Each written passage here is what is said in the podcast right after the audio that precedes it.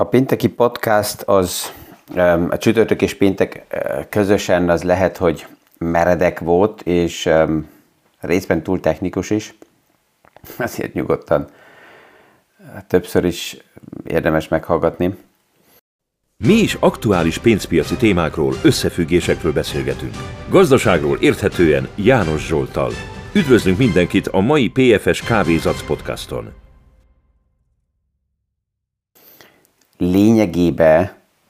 ugye abból a kérdésből, hogy van-e az eurónak jövőbe, remélem, hogy látható volt, és ez volt a célom felmutatni azt, hogy a kötvénypiacoknak persze, hogy ebbe a kérdésbe fontos szerepük van, és hogy a klasszikus államkötvény kockázat szemszögből nézve egy egészen más dimenzióba került, így lassan időközben, mint amit akár 20-30 évvel ezelőtt még láttunk, tehát egyes államkötvény kibocsátása az tovább is meg lehet, ha bár ugye ez is az Európai Uniónon belül már nehezebb, hogy bármit tehet egy ország, de még akár a klasszikus államkötvényel ezt megteheti, nem olyan kemények a feltételek, ennek az ára, és ez, ezt látjuk ugye mindig a kockázatkezelésben, a magasabb kamat. A magasabb kamatot követeli meg, mint kockázati felárat a, a nemzetközi befektetői piac, a tőkepiac. A politikának persze ezen keresztül megvan a lehetősége ezt befele eladni a saját lakóságnak, mint egy kvázi ajándékot, hogy jót akarunk nektek tenni, és ezért magasabb kamatot fizetünk, és ezt nem idegenbe fizessük, hanem inkább a saját lakóságnak és ebből a szempontból persze, hogy a saját lakosság megveszi a nagyobb kockázatot, mert az alternatíva, ami az állam oldaláról egyszerűbb lenne a finanszírozásba, hogy a Next Generation Fund, tehát a jóval biztonságosabb harmadik kategóriába emeli a finanszírozást, az kedvezőbb kamata oldaláról, de ott a feltételeket kell teljesíteni. És ebből alakul ugye ki az a, az a, az a vita, hogy ami néha jön, hogy Európába eh, kialakul egy észak és egy dél, vagy, vagy két különböző um, struktúrában működő gazdasági rendszer, de hát ez összefügg a belső um, piaci helyzetekkel, és hát a persze, hogy a politikai uh, uh, kommunikációval és fellépésekkel. Um, és, és ez, ez, ez, ez alakít ugye dolgokat, ez a szkeptikus hozzáállás akár az euróhoz is, és a befektetésekhez is hozott egy olyan kérdés is, ami csatlakozik ehhez a tegnapi vagy a pinteki kérdéshez, hogyha én befektetek, és az a vállalat, az az iparág euróba van, európiacba, vagy euróba számol el, és például egy befektető szkeptikus, bármilyen okokból, és azt mondja, hogy én nem hiszek az euróba, akkor az jó, hogyha az én portfóliómban euróba van az az iparág, vagy az a vállalat. Mi történik, hogyha például egy um, devizaváltás történik meg, és um, akkor az a mai elszámoló euró eltűnik? Erre a kérdésre, és ez felmerülhet, tehát ez jogos erre, erre gondolni, azt kell mondjam, hogy alapjában nem a deviza nem a döntő, hogyha egészséges az a befektetés, amit megvásároltam, inkább a jogi biztonság sokkal fontosabb, mint a deviza nem. Um, tehát az a biztonság, hogy a privát vagyon és alapjában a befektetés, a részvénypiac, az privát vagyon, hogy ez jogilag védett, kiszámítható, és nem történik meg az a veszély, hogy itt államosítás történne meg. Um, tehát nem a deviza nem a döntő, hanem itt sokkal fontosabb keresztül nézni ezen a kérdésen, és az üzleti modellnek a minősége, a, az üzleti modellnek a, a profitabilitása, a menedzsment minősége, az üzleti modellnek az egyedülállósága, USP, az, hogy a piacon hol áll a cég, a vállalat, ez sokkal-sokkal fontosabb, mint az a kérdés, hogy milyen deviza nembe van ma egy érték kimutatva. Ha jönne valamikor, és ezt gondoljuk tovább, egy devizaváltás, akkor nagyon fontos, hogy ebbe az átmeneti időbe az a business modell tudjon normálisan tovább működni, a termékeit tudja eladni, meglegyenek kielégített megfelelő ügyfelek, akik a, a márkát, a terméket tovább is megveszik, és kifizetik mindegy, hogy milyen fizető eszközből. Tehát, hogyha ez, ez így megvan, ez a minőség, akkor teljesen lényegtelen a devizának a kérdése. Ha ma megnézzük, aktuálisan nem is kell messze visszamenjünk a török lirának az alakulását, egy argentin fizetőeszköznek a, az alakulását, a deviza nem, az, tehát annak az elértéktelenítéseit a legjobban a reál értéket tudják kivenni és kivédeni, és ha megnézzük a részvénytársaságokat, a globális vállalatokat, amelyek abból az országból a globális piacra kiszállítanak, azoknak az árfolyamai minimum olyan szinten emelkednek, mint ahogy a deviza nem értéktelenítődik. Az értéktelenítőség az érinti a kötvényeket, de a részvényeket ebből a szempontból nem, és még pluszba, hogyha a globális piacon lépnek fel, és ott sikeres a modell, akkor még pluszba árfolyam növekedés jön hozzá. Az eladósodási szintje is a vállalatoknak nagyon fontos ebbe a kérdésbe, mert az is, hogy á, mekkora az eladósodási szint, és hogy milyenek a futamidők. Mert pont, hogyha a deviza bizonytalanság van, és rövidek a futamidejei a hiteleknek, akkor ez veszélyesebb, mert akkor nagyon rövid időre át kell financírozni, és általában a gyengülő devizáknak az a, az a jele, hogy növekedik a kamat. Tehát egy erős devizába alacsony a kamat, gyenge devizába magas a kamat. És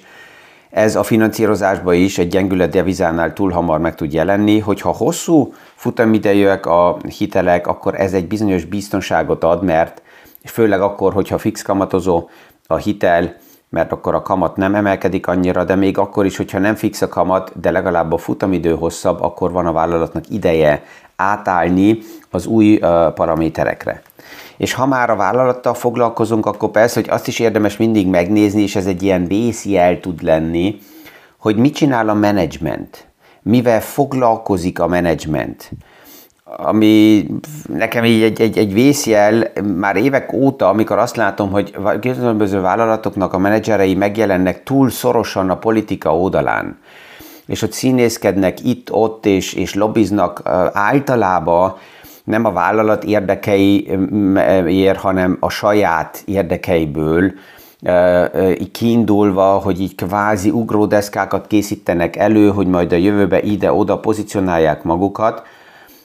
ez egy vészjel. Az, az egy menedzser, aki nem azzal foglalkozik, amiért ott van, és ez kizárólag a tőkeértéke, kizárólag érdeke, kizárólag a vállalat érdeke, hanem kvázi kezd zsoldos lenni, és túl közel megy a politikához, ott, ott mind, vesz, mind befektető érdemes óvatosvá válni. Tudom, hogy ez egy ilyen régi gondolkozás, hogy ezen keresztül akár benfentes, ideális információkhoz lehet jutni és kihasználni, de ez nem a transzparens, kiszámítható tőkepiacnak a paramétere. És itt majd még egyszer mondom, a menedzsereknél is ma azt látom, hogy a menedzsmenti feladat egy megfelelően működő vállalatnál annyira komplex és annyira intenzív, hogy ez ma nem 100-110-120 százalékban megköveteli a menedzsmentnek a figyelmét, és hogyha neki arra van ideje, hogy ott ide-oda színészkedjen és fellépjen és szerepeljen, akkor ez nem tesz jót a vállalatnak, és mint befektető, akkor akár megkérdőjelezném, hogy érdemese tovább ott maradni.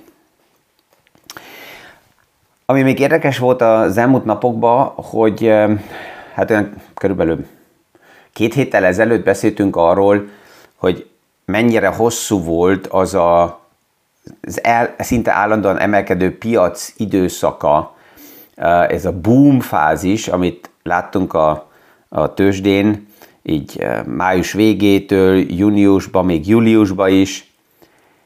és hogy milyen gyorsan fordul a hangulat, hogy a hétvégén már olyan hangok jelentek meg, hogy 13, 14, 15 nap, tehát több mint két hét, alapjában szinte már három hét, folyamatosan gyengébb és gyengő, záró, gyengébben záró piac, tehát ez a hangulat a partiból, a boomfázisból mennyire gyorsan tud fordulni, megint egy nagyon hamar pessimista piaci hangulatba, és a hangulat akkor vált gyorsan, hogyha nem a tények hajtják felfele először a piacot, hanem a momentum, tehát a tehetetlenség, tehát emelkedő árfolyamok generálnak további vásárlókat azért, mert emelkedik az árfolyam, nem a tények miatt, hanem csak azért, mert emelkedik, tehát a momentum az hajtja, vagy vonza be a tőkét, és viszi felfele a hangulatot, de ha a momentum megszűnik, akkor ugyanolyan gyorsan a hangulat billen, és itt mindig jön az a kérdés befektetőktől, hogy de mikor lesz újra kvázi normális a piac, a tőkepiac, a Wall Street az nem ismeri a normális fázist, tehát ők mindig túlzásba viszi az aktuális um, körülményeket, vagy túl optimistán látja és interpretálja, és az árfolyamok emelkednek, amit a piacban látunk, és akkor parti van forever, vagy pedig túl pessimistán látja az egész, és akkor keresik a, kardokat, hogy melyikbe lehet beledőlni. És, és ezért érdemes mindig az aktuális híreken keresztül nézni, és ezt akár félretaszítani, mert ez a normális állapot egy tőkepiacon az, az nem létezik. Tehát ezt a kérdést, hogy ja, de mikor lesz újra normális, ez, ez egy kicsit ilyen, ilyen ja, nagy megközelítés, ezért remélem, hogy az, hogy, hogy folyamatosan itt beszélgetünk arról, hogy a piac hogy alakul, milyen paraméterek vannak, mi látható, ez segít megérteni az összefüggéseket, és hogyha ezeket értjük, akkor jóval egyszerűbb, um, higgadtabb maradni a piacokban. A múlt héten megjelent ugye az a hír is, hogy Michael Burry, ő crash fogad. És hát a crash guruk azok ezt nagyon szeretik, mikor ilyen hírek jönnek, és híres nevek. Michael Burry ugye az, aki Christian Bale játszotta a Big Short uh, filmbe ezt a szerepet, Michael Burry. És ez, ez jó megnézni a filmet is, mert ez Christian Bale nagyon jó megjátszódja, hogy alapjában nem egy empatikus ember, hanem ilyen egy picit szinte bekattant számok matematikusa, és ő az ingatlan Lufira fogadott 2006-2007-be, és ezért ő a fekete festőknek a szupasztára, van az a, az a running gag, ilyen, ilyen vicces kijelentés is, hogy Michael Berry a, az utolsó két crash 50 szer előre meg is jósolta, tehát ő egy ilyen um, állandó uh, medvét játszik, és um, ezekkel az állandó medvékkel az is a, a probléma, hogyha megnézzük, akkor hosszú időre nézve azon kívül, hogy állandóan uh, vannak hallgatóik, mert hát erről sokat beszéltünk, hogy így a pessimista jövőképekbe szeretnek beledőlni az emberek. Um, nagyon sok örömet nem, nem, nem okoz neki a mindennapi élet, tehát így legalább kívülről nézve állandóan azt lehet látni, hogy ú, a fekete felhők jönnek, és ezekbe aggódik, és ezekre fogad.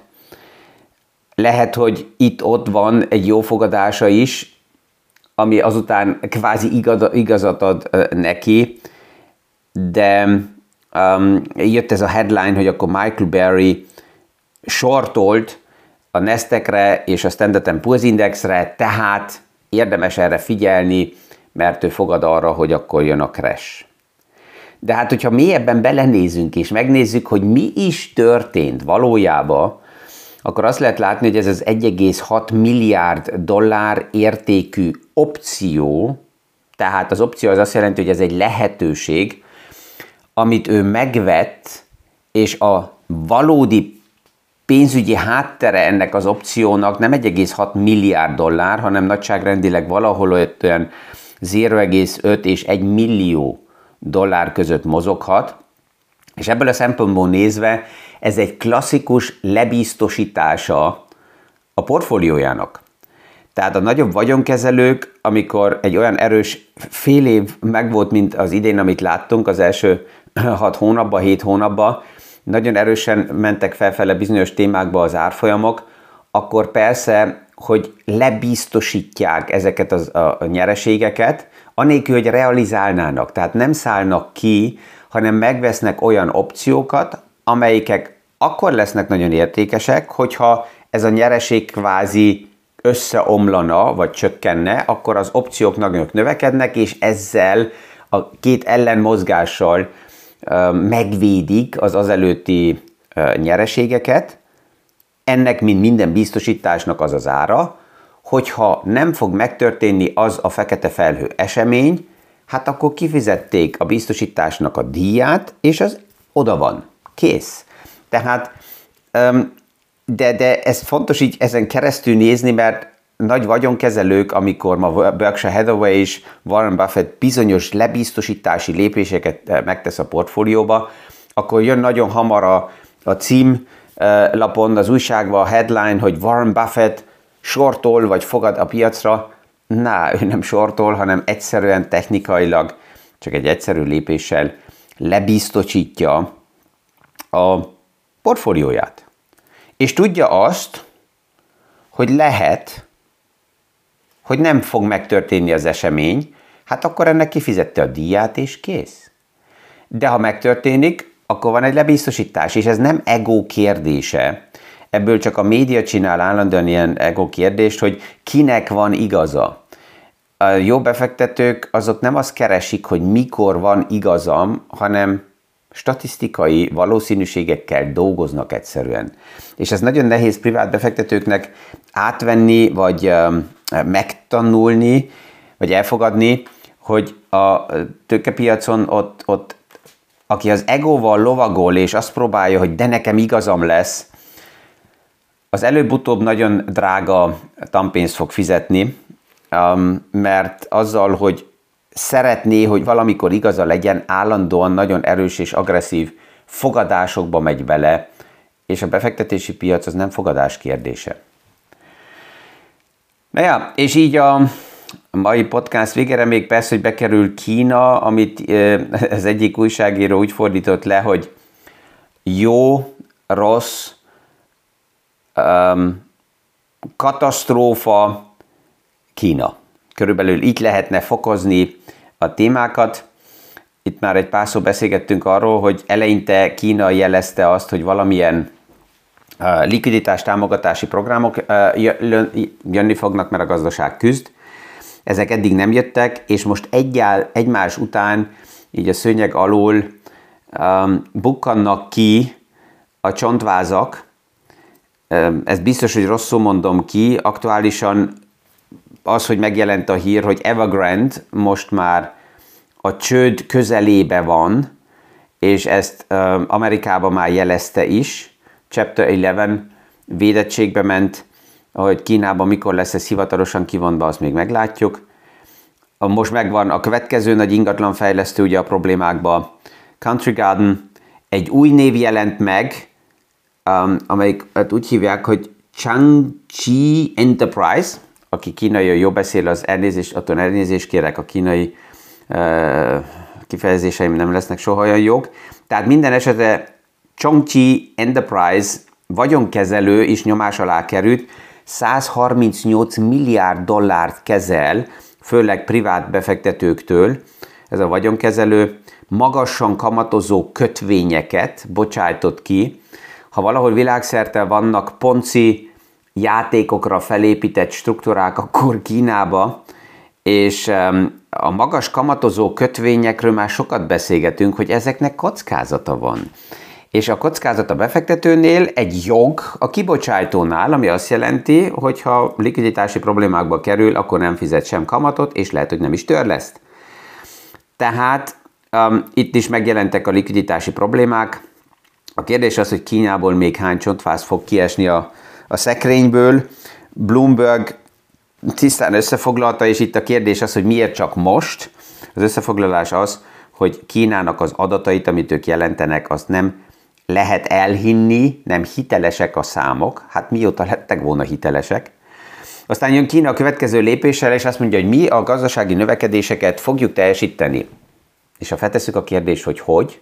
hát egy kicsit ilyen ábrakadabra, csar, ö, varázslással. Kína most bejelentette azt, hogy például a gazdasági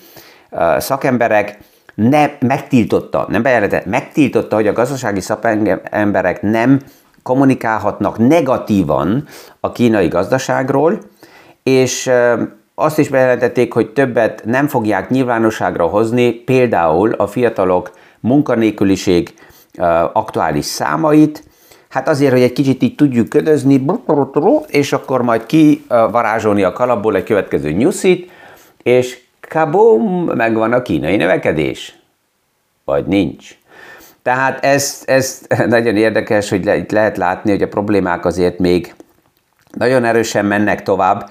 Ez inkább abból a szempontból is veszélyes, mert mikor ilyen gazdasági belső problémák jelennek meg, akkor ezt tudjuk a múltból, hogy szeretnek a gyenge politikusok kül,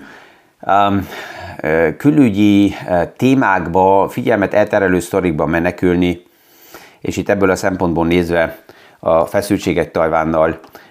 megint egy egészen más fordulatot vagy szemszöget kapnak.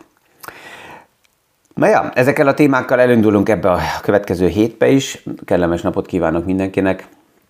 és a viszonhallásra a hónap reggeli PFS Kávézatsz podcastig. Thank you.